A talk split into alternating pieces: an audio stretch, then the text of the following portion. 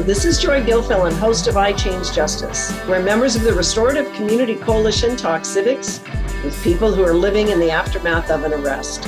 People confronting the compound dilemmas, ripple effects, and consequences on their family, friends, and taxpayers. Listeners' discretion is advised, for this information can be disturbing and can trigger an emotional reaction. This is about lived experiences discussed for taxpayer education and to advance justice system reform. It is not to be used for legal advice.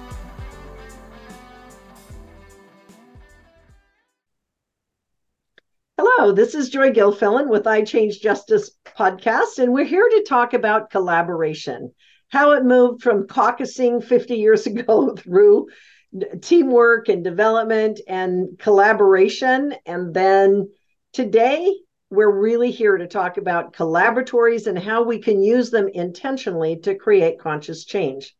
With me today to talk about the business of justice and how we move from polarization and fighting with each other through conflict and into teamwork is Mel Rose, how do you call yourselves, Mel and Rose? What's the name of your company and what is it that you do? And who the heck are you guys? Because you're now in Whatcom County, but you came from the East and you're now in the West and you're different. Talk to us. Well, it's MelRose Ministries for Positive Transformative Change. Okay. And what is MelRose Ministries for Positive and Transformational Change? What does that mean to average non collaborative people, people who are maybe stressed out and fighting between the politics of today and the traumas that we're dealing with today. Bring that down to earth and tell us what that means in your real lives. I think it's a way for us to bring our experiences over the years together now that we are officially retired. Um, this gives us a way to continue our activism of bringing people together and saying, yeah, there are issues in the world and there are ways to to meet the challenges, but the challenges never go away. And the contract is and the contrast is good, right? Oh yeah.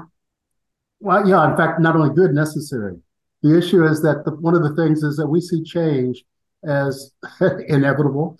The issue is what kind of change is going to happen, and do, do, you do you help it happen in a positive way, uh, help others see pathways that they may not own be able to see? Uh, and how do you help empower people who have capacities and gifts they have not yet understood or released or brought into the world? And so we we kind of just look and say we see somebody that we think maybe we can help them a little bit, see themselves differently. Uh, I wish I could say give them a lot of money, but occasionally be able to get a little bit of money that sometimes helps bring bring something into being or help them see something differently. Uh, why not use our resources to create uh, the, the, ripple effect of love and caring and capacity? I think we got that from our families. I know. And you're both you're both ministers, right? And you have intergenerational networks. That fascinated me when I first met you because you're very different, and yet together you're both highly proactive. So, give us an idea about who each one of you is a little bit. Well, since I was born first,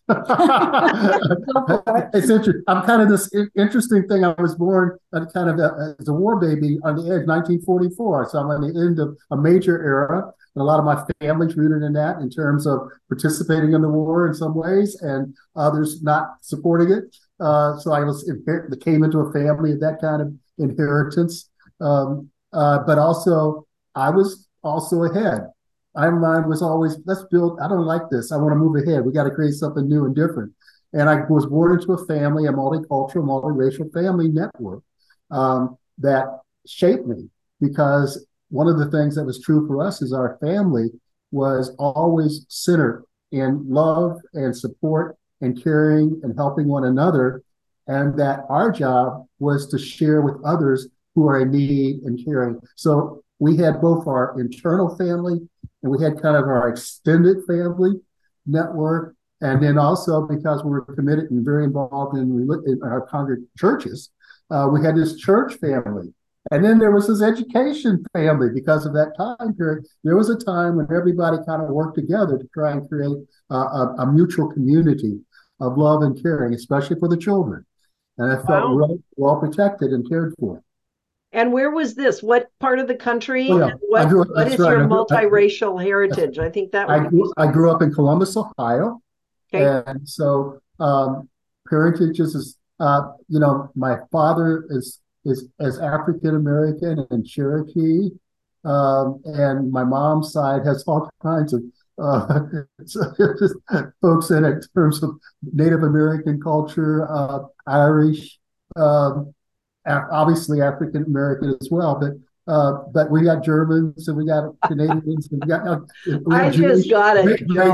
I'm serious. People don't believe me, but I, I got my family tree. So, so I'm going to make a joke, and if it's inappropriate, you can tell me, and we'll either delete it or whatever. But so you are the pot, the melting pot, calling the kettle black because you've gone through the fires of life and you're coming out the other end with this beautiful wisdom that you're able to bring. So, is that an appropriate joke? Uh, no, actually, it's, it's kind of an appropriate truth. One of the things is I, I talk of myself as a multiracial, multicultural human being, but I was enculturated for my survival and well being in Black culture. Oh, okay. I had to understand that to be able to live within a world that did not see me as human. So and you are calling the kettle black and you embraced it and you learned from do. it. I absolutely do. It's part of my survival. Excellent.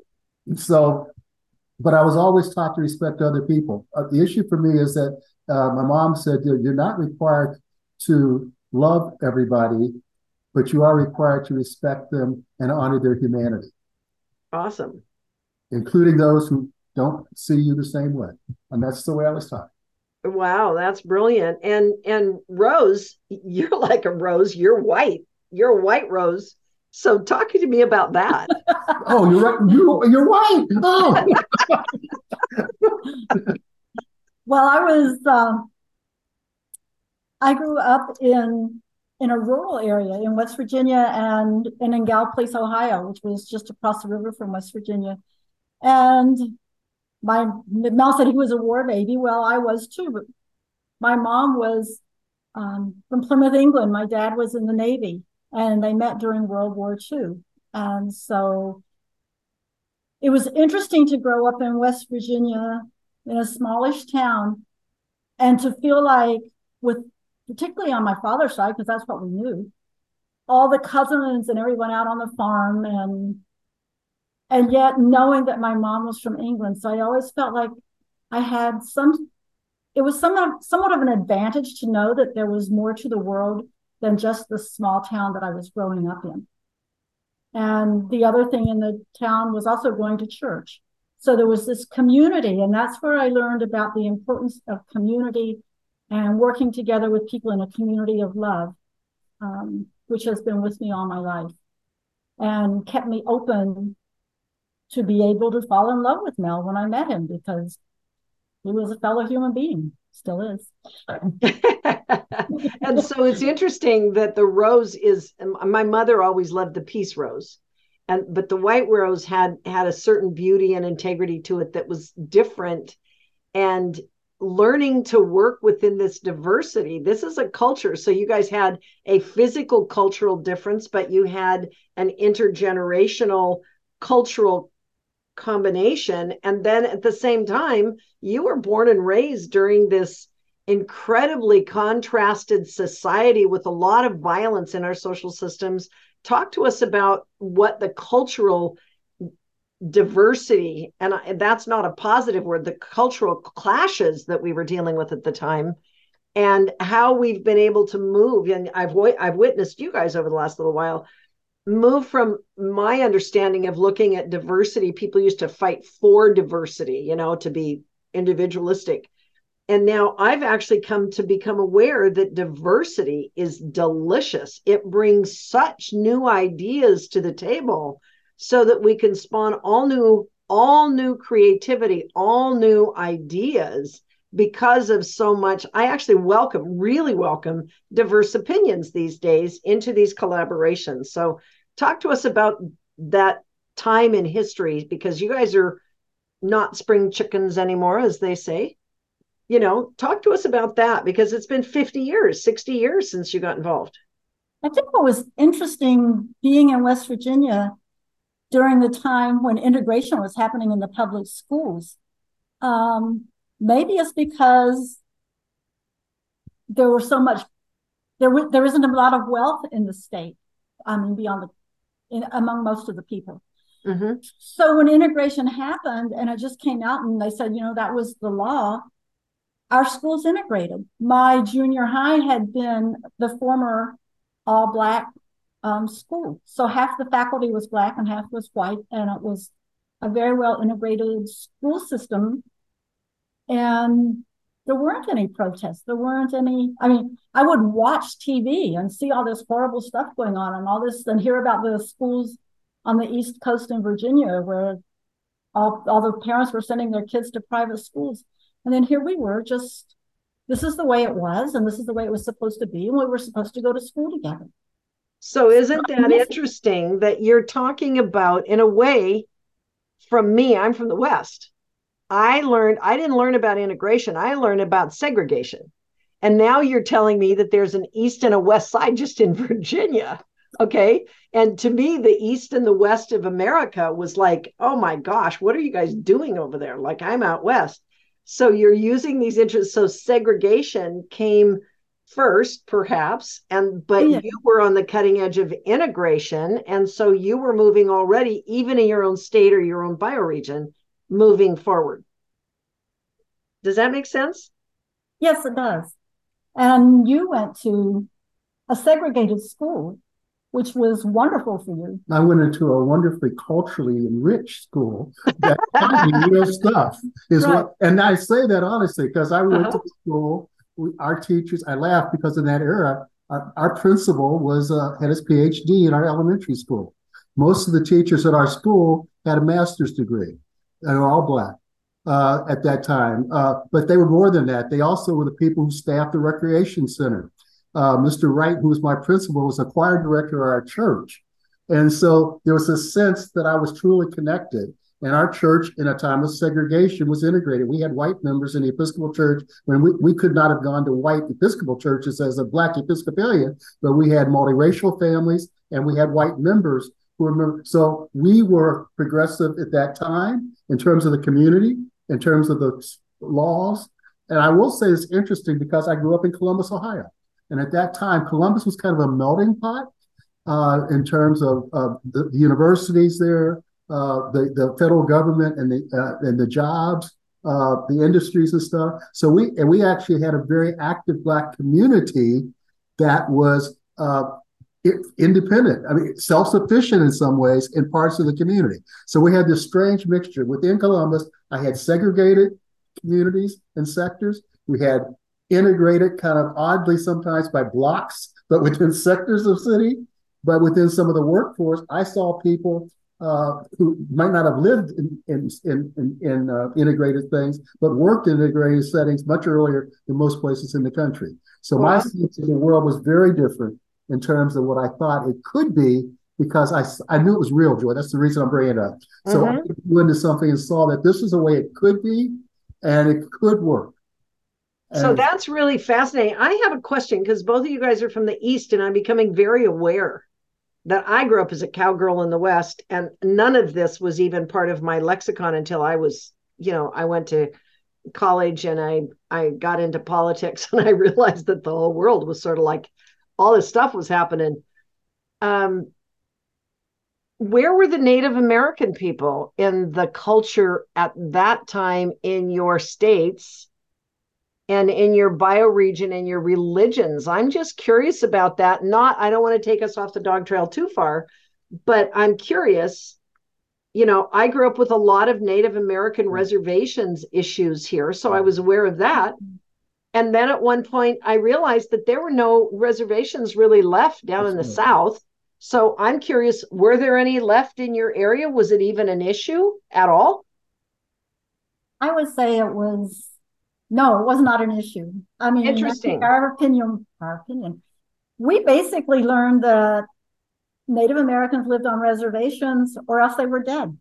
It was that's interesting. much history um, taught. Actually, there wasn't that much good history taught to us because when I went to seminary and started reading history and understanding history and meeting Mel, I think I went around for about uh, several years just being royally pissed that I had a high school education, a college education, was starting to work on my master's.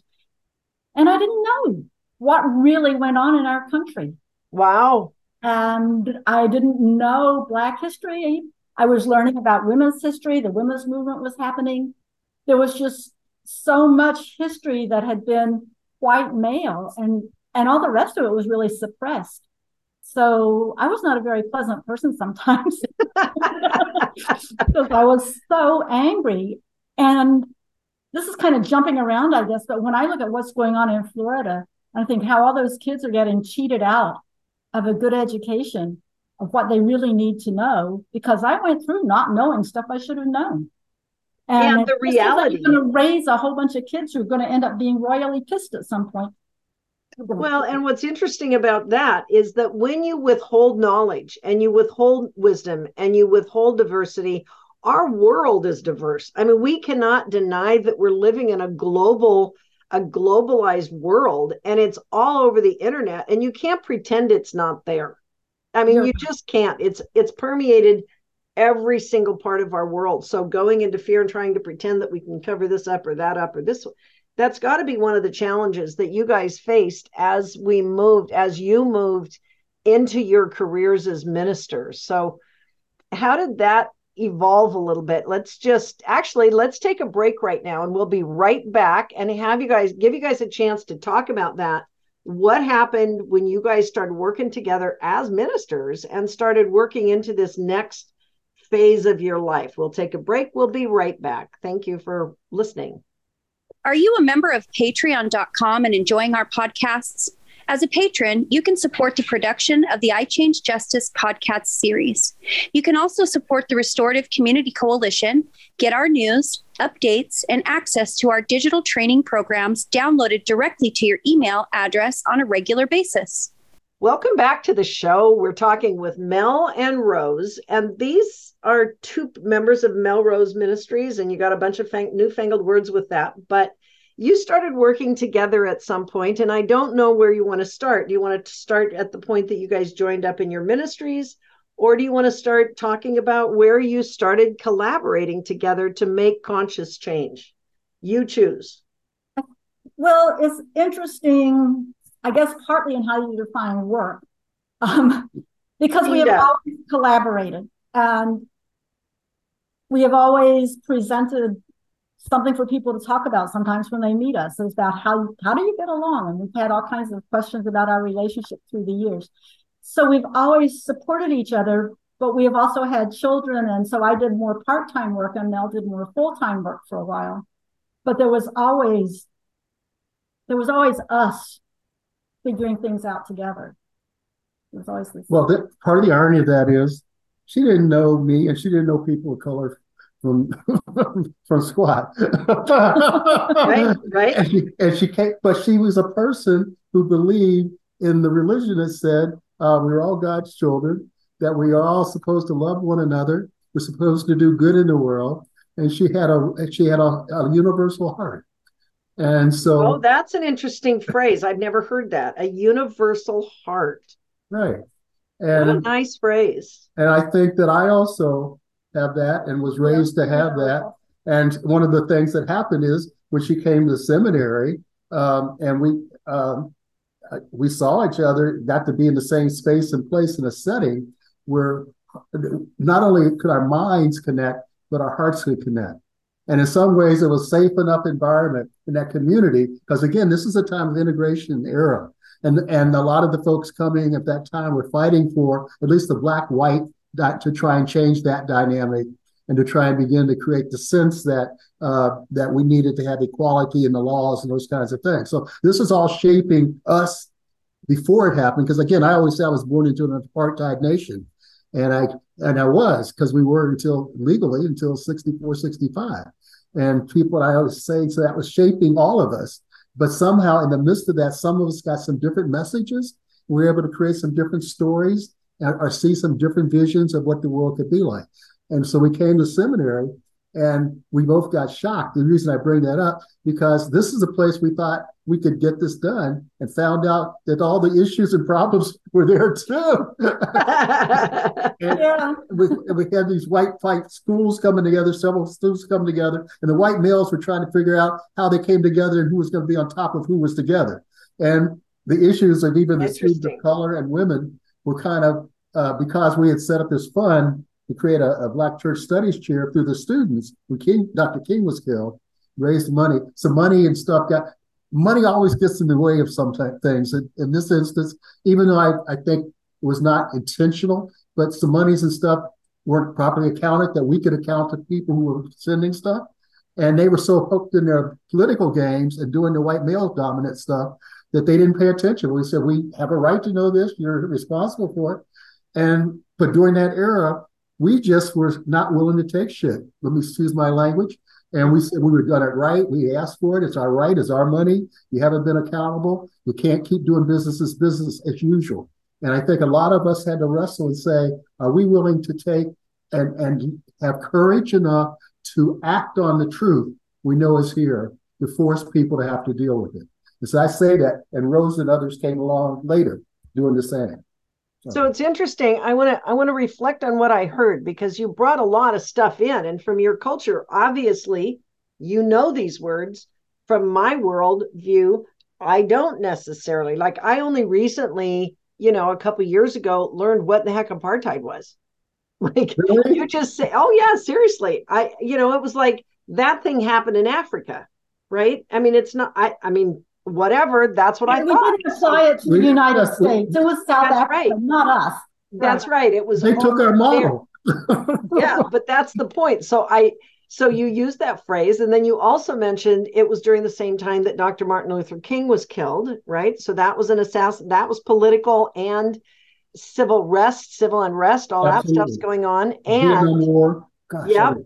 And now you're talking about inside your religion and money and bringing all these things together. And you guys were learning spirituality and religions and and faith right in the middle of all that. So, Rose, what do you have to say about that collaboration part of this? Because it to me doesn't sound like collaboration. It sounds like a nightmare of violence. So, what's the difference between contrast, conflict, and violence and collaboration to evoke a new idea? Well, I think one of the things that we had was the space to work things out. And ah. so there was the Black Caucus.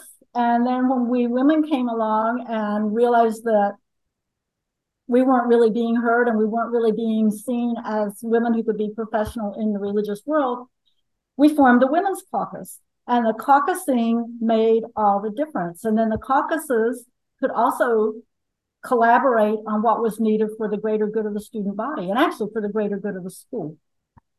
And there were white, there were whites who caucused. There were progressive right. whites who were committed to integration and wanted to see it happen, and so they formed a caucus too. And so the issue was people could talk in safer spaces and places about things, um, admit their fears, their anxieties, their concerns, also learn and explore together what are some new ways that we can work together to make things happen differently.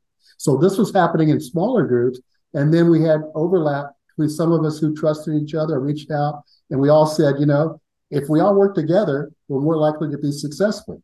And so that's the combination of doing the work internally, doing the work collaboratively, collectively, which is what that's about.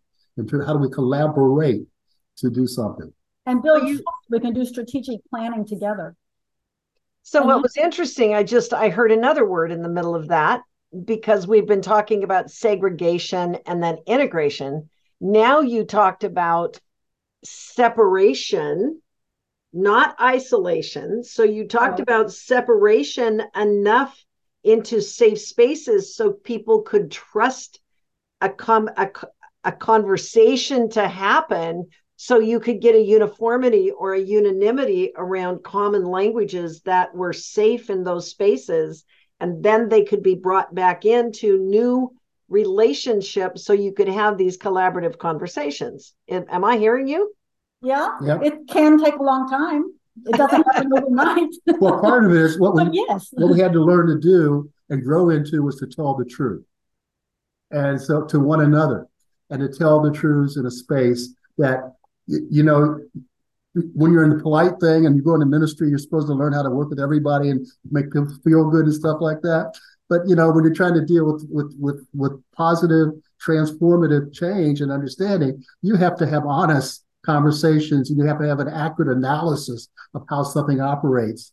And you have to know or work together to figure out what would be better and how you get there. And so that's important in any process. From those small ways, we learned that needed to happen in larger circles in the community and in, in the larger religious community, because we did a lot of work ecumenically and interfaith on the national level in our ministries as well, bringing people together. And that's why I'm saying uh, the irony of this, in many ways, is some of the stuff of how to do collaboration happened in religious communities, and a lot of them have forgotten how to do it. So it's interesting. You use the phrase trust, and you've also used the phrase being honest and being able to talk about things. Now, there's again, we've got colloquialisms and differences. You know, some people are honest when they're very rude. You know, I hate you, or I this, or I that. That's being honest yeah. on one frame, but it's also honest angry and it's also honest accusatory or shame blame gaming. And what you're talking about here is being able to learn how to sit back and be honest about your feelings or about the conflicts or about the hurt that is caused because of something. So you're able to dissect the problem safely instead of cover it up with politisms and false nicenesses like you were you were learning how to have tough conversations not to reprimand punish or betray or hurt but to dissect to understand so you could comprehend and speak together. Is that? It's partly right joy. Partly right. One of the things we were also taught going into ministry is a, one of the roles is to when you are there choose to be a non-anxious presence. Ah. So that you yourself don't get caught up in all the dynamics, but you enable the dynamics to happen, or you let them happen, and you're still you're you're kind of like, well, the Native American word is holding boot.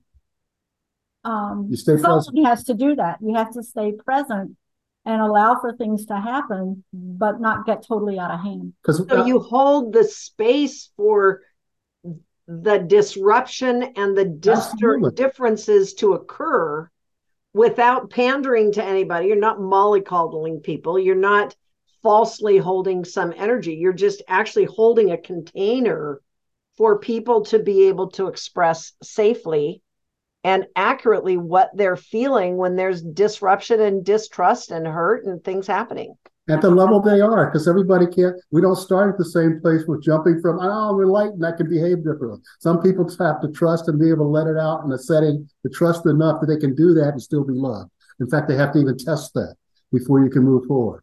And I think that's part of what doesn't happen in our culture. Not a place, a lot of places and spaces where you can do that uh, and and and be seen as uh, okay or get, get get locked up or, or, or in polite culture, you become a problem because you make other people uncomfortable.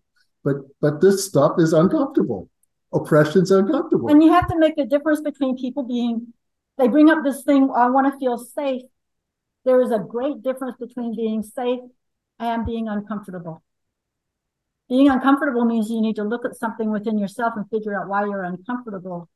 And you're responsible for that and you can be physically safe but uncomfortable because you're having to examine things that are going on Absolutely. So safety has different measures to it just like being uncomfortable has different measures. If you're sitting on rocks at a beach and there's a flood coming down that kind of uncomfortability means get the heck out of the way right?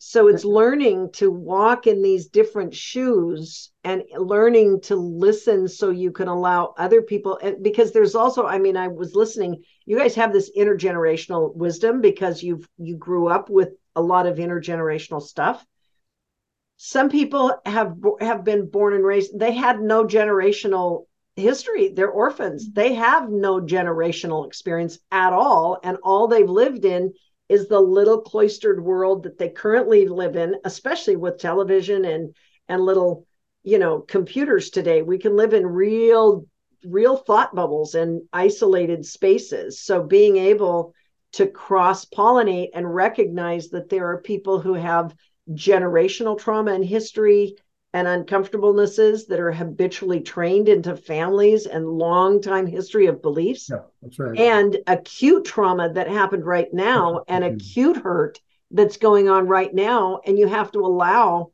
that acute hurt to be outgassed because if you've got a wound right now, it's a good idea to let that stuff out.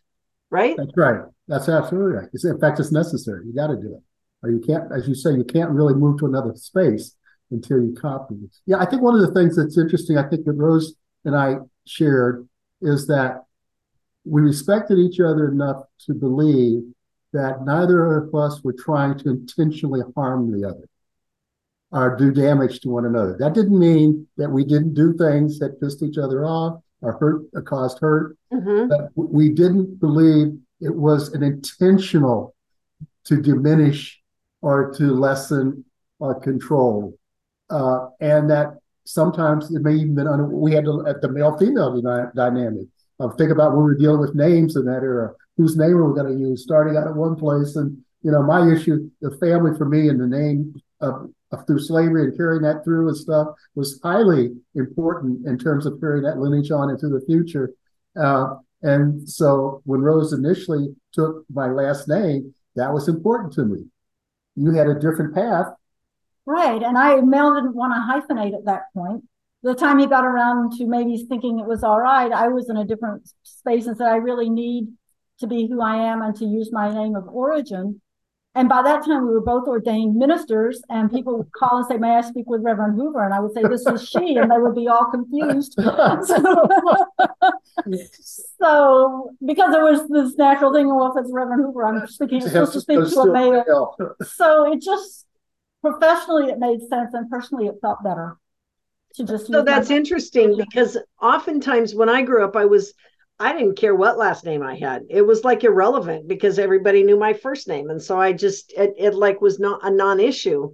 And then as i moved into this place where i had to choose then the whole conversation of genealogy and my children and whether my children were going to be men or women what happened if if I mean, what happened? Like, I, I already had a career by the time I got married. And so, do I meld my name? And then I finally went, well, I don't want my kids to have to fight over what their last name is and have that whole conversation. So, I'll just yield and go with the name I had. And then years later, I did end up divorced. And that created another whole stigma. So, it's interesting how the labels we use to brand us can mess with who we think we are and and how we are perceived in the world and then that's another intergenerational intercultural inter career conflict. It's very well it's also the dynamic that happens not just in, in the family but when we go into the cultural groups. Who, who do you want to be called? How do you want to be identified? In a point in time. And then intergenerationally again each generation sometimes wants to define itself or at least want to have special words that are their words, they have similar meanings. So part of that is how do you both let that happen and yet not diminish each other's humanity and personhood? So let's take another break. We've got another segment coming up, but we want to talk about from this all this plethora of wisdom and knowledge and background. You guys moved through 50 years of time and you've moved through 50 years of learning and exploration about how to get things done and you've obviously been very committed to making change positive change happen in the world and being conscious about that when we come back let's have you talk about a couple of situations where you know that some people would have felt completely defeated there's no way we can fix anything or change anything and we're just in a mess but you moved forward through something and saw change happen. So let's be right back with Mel and Rose, and we'll talk about that. Thank you to our sponsors. You can find links to them and a list of our donors on our website at therestorativecommunity.org. You can also donate to support our direct services and our restorative community outreach and initiatives by clicking on the donate button. So welcome back.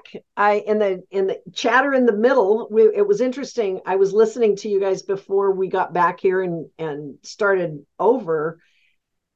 Which came first? It's like almost like the chicken and the egg conversation. You guys have done so much work. Where do you start? So where would you like to start about how you developed this collaboratory collaborative spirit and evolved and what did you learn and how do you take 50 years and put it in a couple examples? Well, it's interesting. I think because of uh, what was going on at the time in terms of schools and integration and stuff like that, one of the things that happened is that got involved in integrating the schools and working with people in doing that. Um, and in Rochester. in Rochester, yeah. And one of the things is I was um, also there were there were a lot of community organizations in Rochester at that time that kind of were like caucuses that represented. this is the beginning. This, this would have been 50 years ago. Right. Beginning of it. That's why we went back to the 50 years ago. Right. Good. And, and both of us had connections to some of those groups. Um, and Rose, and, and what happened, of course, is that we said that a lot of people were trying to take over the neighborhoods, the universities, they were running expressways through, and people were feeling like their lives were being lost and disrupted. And part of what we said is that we can we can change that. We had churches, we had relationships. She was in one, I was in another, and we got talking to people about organizing. So the issue wow. was it's not praying. We, we said yes, believe in God, do those things, bring but, get, out and but get out and organize and, and learn nice. how to. Do. So and so we started teaching the folks the skills of doing how to do that and beginning to work together.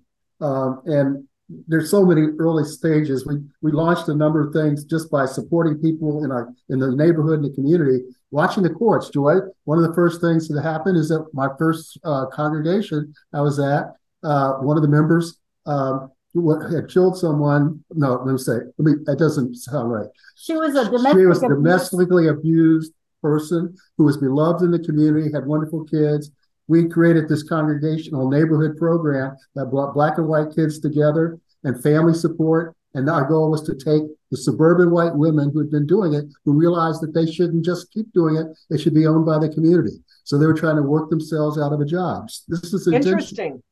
And so, and, but they thought the way to do that was to help train some of the old brothers and sisters and some of the parents and get them to come in and be the teachers and make space for that. That would take wouldn't happen overnight. In the midst of that, one of the key people killed her husband. He'd been very violent, abusive to her and the kids. And to be honest, most of the folks said good um, because he yeah, was a yeah. he was mean, angry, violent self, person. Self defense. And it was self defense. But the course of that time didn't treat women so well in that time. So the congregation, I was asked, would I be willing to go and be support on their behalf? I did. But when I sat there, I learned a couple of things. Number one, they kept putting her case off. so they kept she wasn't getting justice and wasn't being treated fairly. But as I sat in the courtroom, I began to notice that things happened differently in terms of the sentencing for certain kinds of very similar things. And all of a sudden, it began to dawn on me that women and people of color seem to get different sentences from the white male structure. I say that. So yeah. I said, Am I just making this up or am I seeing this? I went back to the church and just report it. And I said, would, I'm inviting some of you. Would you come and go sit and see what's going on? And they did. And white women sitting there looking. Now, people didn't know. One was the, married to one of the leading judges. Other one was one of the leading attorneys. They got an education, Joy. They were married to these folks. They were part of it. Their families had benefited from all that stuff. And they didn't know how the courts work. And when they learned, they got pissed off. Yeah. And came back and organized other women and said, we can make a difference here. And so they began to collaborate across this and took on their husbands and others and began to set up a series of conversations in the community. So that's where we began to have these collaborative conversations with judges, attorneys, community members, and stuff, and began to say, this is not okay. We need to have a different way of doing business. So out of that came a court watch program and out of that, a jail ministry program that at that time were new almost in the country. And those models then got spread to a lot of community groups and church groups and became national. So that's all I'm saying. That we didn't know that when we started. We were just trying to help a family and help have an honest support and caring for someone.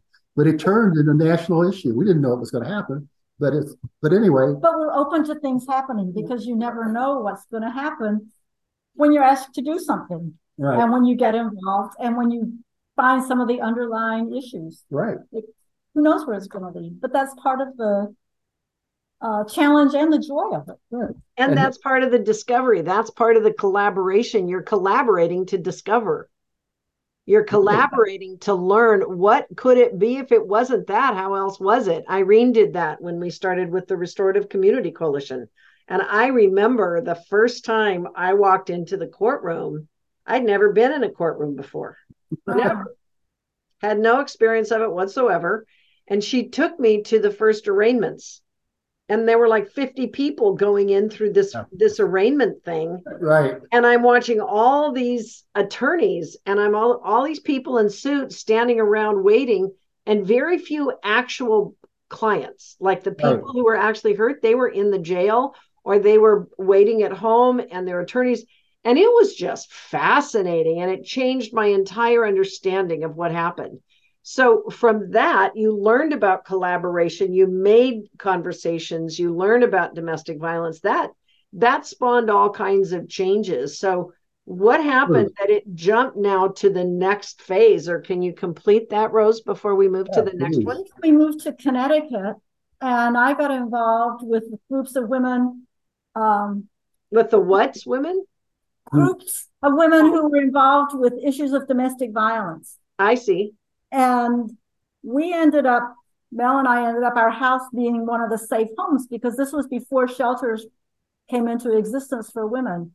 So this was a lot of our my work, but also Mel was with the Council of Churches there. So he was able to collaborate. We collaborated with the council because that was a state, well, it was regional, but it was also state. So we ended up getting um, shelters throughout the state. And then I went from that to work with sexual abuse crisis centers and directing the one in our region. Rose And- is a catalyzing force for this. She doesn't always say this. She led that effort and got these things going. It became statewide. But Wow. What we learned was that you also had to involve politics. We had to get some state laws passed to define what sexual abuse is.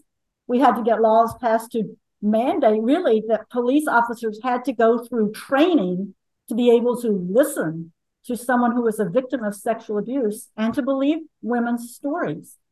So we did police trainings, we did trainings for people who we had wonderful volunteers so we could staff a, a 24 hour hotline. So we had to train people on how to listen on the hotline. Um, it was pretty amazing work and it worked. Lots of networks were developed. We had meetings um, with the various centers throughout the state so that we could collaborate together. We got the state to give us some money um, to keep the centers going. And initially thought we, we should just divide up this money equally and not worry about it. And then we said, but yeah, some centers have no money and some centers have lots of money. So we all brought our budgets together and looked at them to see who needed more of the money.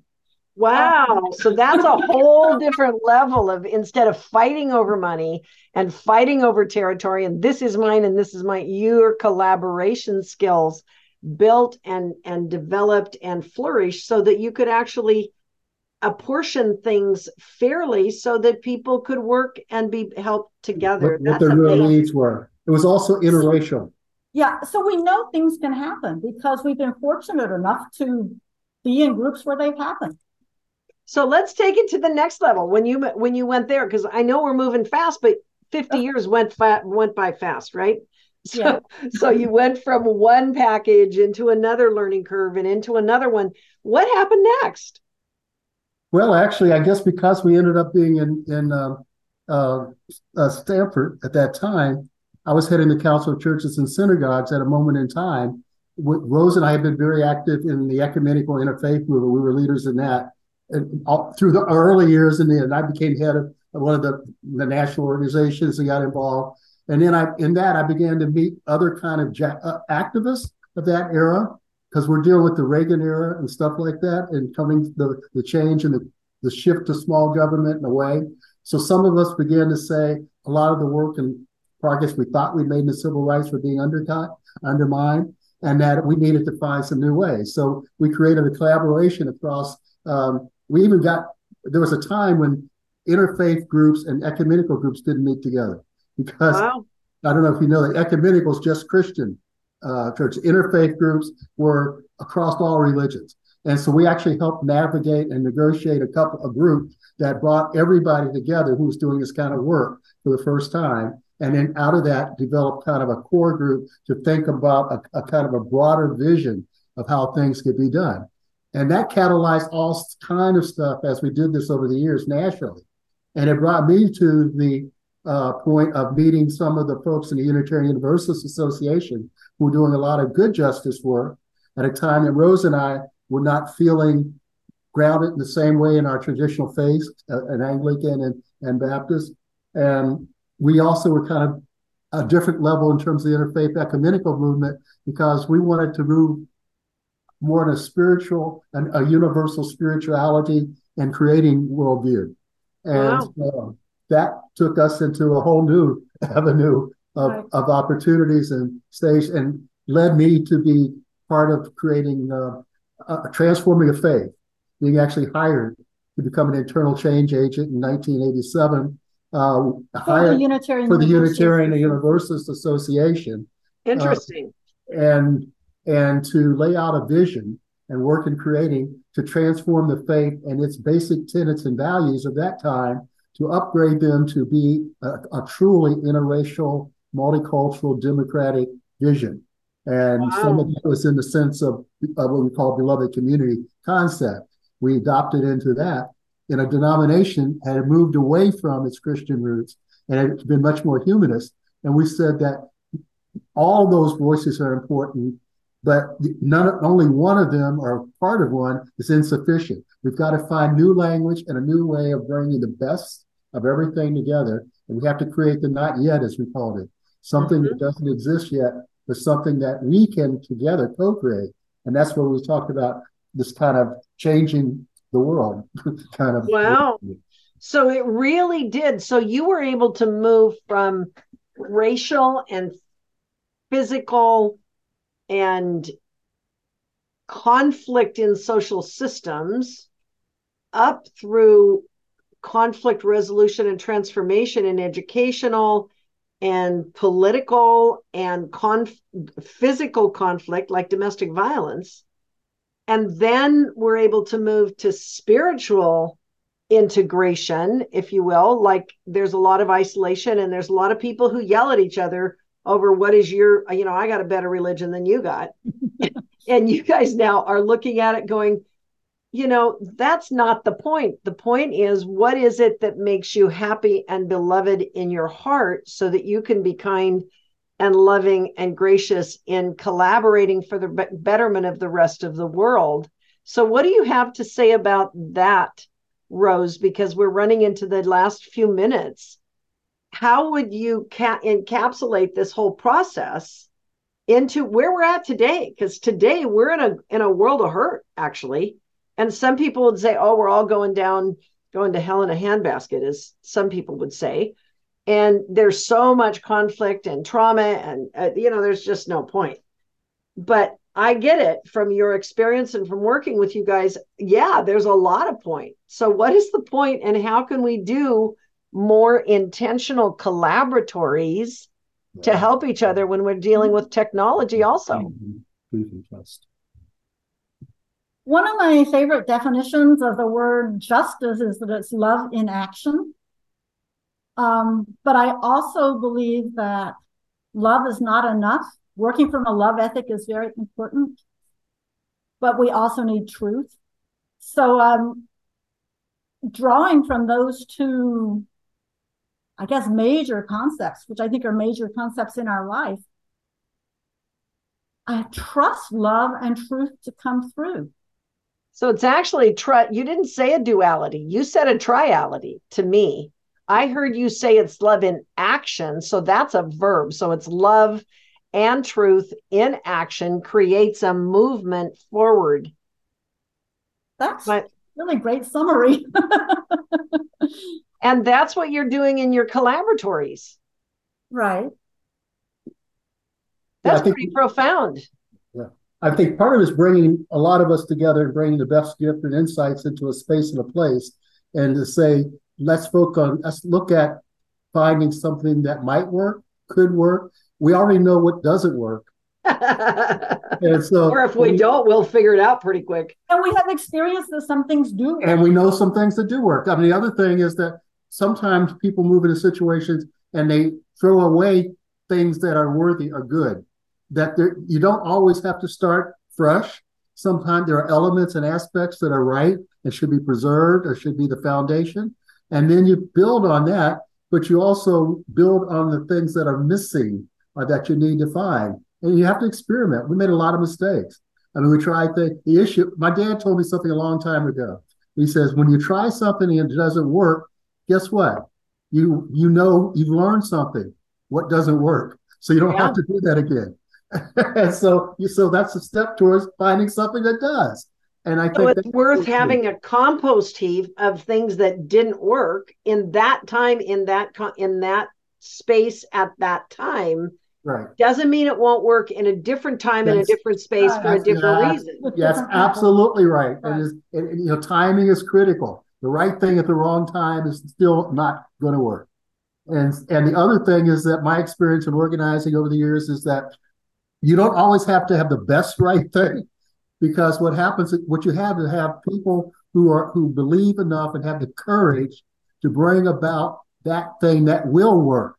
And once that happens, then it opens up all of the kinds of possibilities. And so one of the things is perfection can get in the way of success. I know that sounds ironic, but uh, it's really true. And so our less is more, those kinds of things. I had to learn that.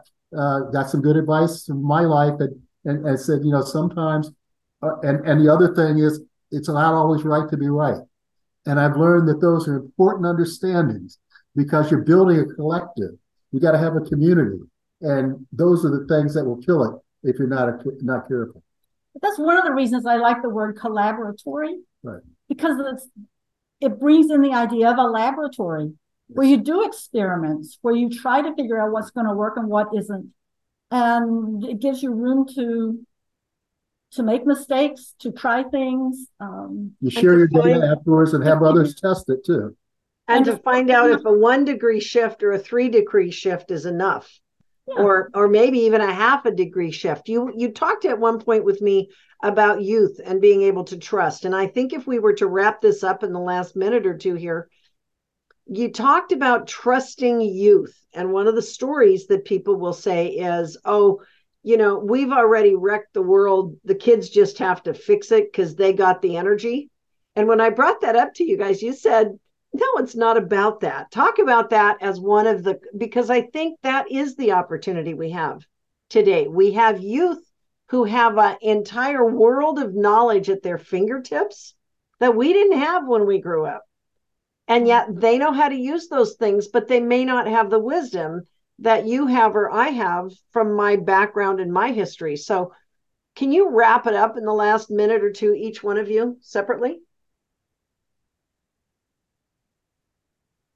Well, we said we needed to trust youth, and that is, I think, I do trust the next generation to figure things out for themselves. But at the same time, I don't believe in dumping our issues on them.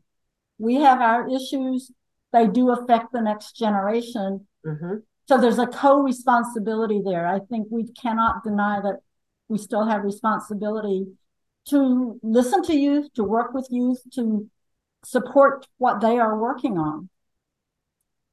And, I to think- bring your guidance and to bring your guidance or your guideposts or Well, your that's exactly Yeah. right. I think the I think that's the issue, Joy. We have experiences that are important. They don't have lived experience of some of the things that we did do, and some of the things they don't know through lived experience can undermine what they're trying to do. So at least making them aware that there's some obstacles or some rocks that they may not be aware of that can wreck what they're doing is it's my responsibility as an elder to share that kind of information. What they do with it is their right. And I have Yeah. to honor that. But it's my responsibility as an elder to be able to be there. And it's also my responsibility to let them make their own mistakes and support them in love as they do it. it's interesting. I I, I got to add this. When I I grew up on a farm, and so climbing trees was really normal for me, and I learned very young because of lived experience that you don't climb up the tree until you can see how you're going to climb down. Mm-hmm. That's wisdom, right? It can be really exciting to go all the way to the top. But if you happen to break one of the branches going up, it's better not to continue to go up. It's worth going, okay, how am I going to get down from here before I climb even higher and break more branches? That's sort of stupid but you don't know it unless somebody is there to help you or unless you've bruised your nose a couple times. So I just wanted to say that's my last minute. But is there something else that you'd like to close with that we haven't had time to cover? Because we're pretty much out of time. But give us a sentence or two if you want to just wrap this whole thing up that's hopeful for the future, helping people who are in trauma right now. We got challenges. How are we going to ma- make it through? Believe you can do it. Number one, you got to believe that it's possible for us to be in a better place, in a real place, and then work your ass off to do what you can to help it happen and, and, and, and support others in doing it. And sometimes you get out of the damn hole uh, when you do it together. That's all I know, Joy. That's all I've lived my life doing. That's and, great, Mel. What about also, you, Rose? Also, agreeing with that, but take time to breathe.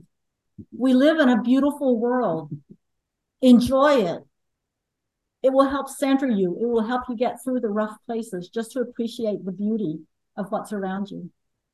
Trust it and be in action, loving and sharing your truth. I just heard the message from you guys. Thank you so much. We'll close for now. Thank you all for listening to the iChange Justice podcast. Good night. Love to all. Thank you all for listening. Please share our podcast with your friends and family. Subscribe at Spotify, iTunes, or from your favorite playlists. At therestorativecommunity.org, you're invited to subscribe to our newsletter, connect through social media, or send us feedback on our shows. If you're inclined to help, you can volunteer, donate, learn more, and connect at info at therestorativecommunity.org. Contributing helps us empower those silenced by oppression so they can emerge into their higher potential. Thank you.